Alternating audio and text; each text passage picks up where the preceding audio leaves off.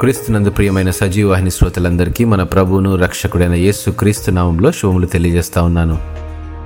విజయోత్సవములు ముప్పై రోజుల మన పాఠ్యభాగంలో వాక్యం జీవితం ప్రార్థన మన ఆయుధం అనే అంశాన్ని అధ్యయనం చేద్దాం. ప్రార్థన ప్రాముఖ్యమైనదా? వాక్యము ప్రాముఖ్యమైనదా? ఏది ప్రాముఖ్యమైనది?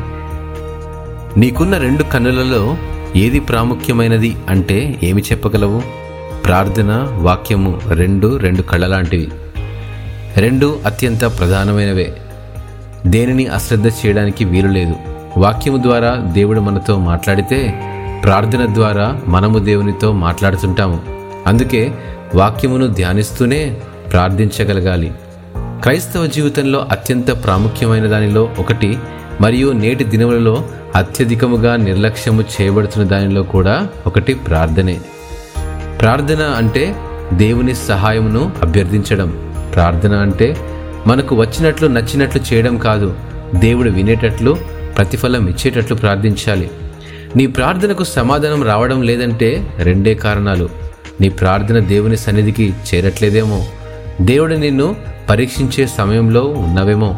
మతస్వార్త ఆరో అధ్యాయం ఆరో వచనంలో నీవు ప్రార్థన చేయనప్పుడు నీ గదిలోనికి వెళ్ళి తలుపు వేసి రహస్యమందున నీ తండ్రికి ప్రార్థన చేయము. అప్పుడు రహస్యమందు చూచు నీ తండ్రి నీకు ప్రతిఫలం ఇచ్చును అని వ్రాయబడింది. రహస్య ప్రార్థనలో దేవుడు నీ ప్రార్థన వింటాడు అని వ్రాయబడలేదు కానీ చూస్తాడట. ఏమి చూస్తాడు? నీ హృదయాన్ని చూస్తాడు. మన ప్రతి పాపము ప్రభు పాద సన్నిధిలో ఒప్పుకున్నామో లేక కప్పుకున్నామో అని. కప్పుకుంటే మన ప్రార్థన దేవుని సన్నిధికి చేరదు.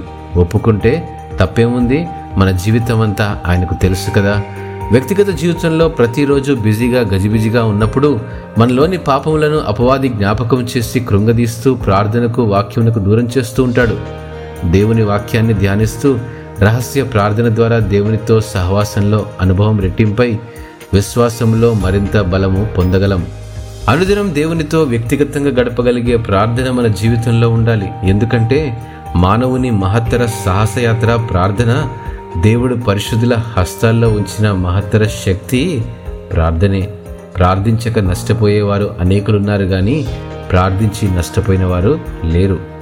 దేవుని యొక్క ధనాగారాన్ని సర్వ సంపదల నిధిని తెరవగలిగే అత్యంత శక్తివంతమైన తాళపు చెవి ప్రార్థన. అయితే ఆ తాళపు చెవిని ఎలా ఉపయోగించాలో కూడా తెలియాలి మరి. నూతన సంవత్సరంలోనికి అడుగెడుతున్న తరుణంలో నూతనమైన దేవుని వాగ్దానాలు పొంది అవి మన జీవితంలో పరిపూర్ణం కావాలంటే మరియు రాబోయే దినములలో విజయాలను చూడాలంటే కేవలం ప్రార్థనతోనే సాధ్యం.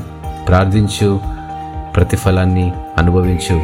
దేవుడు ఈ వాక్యమును దీవించినగాక. ఆమెను.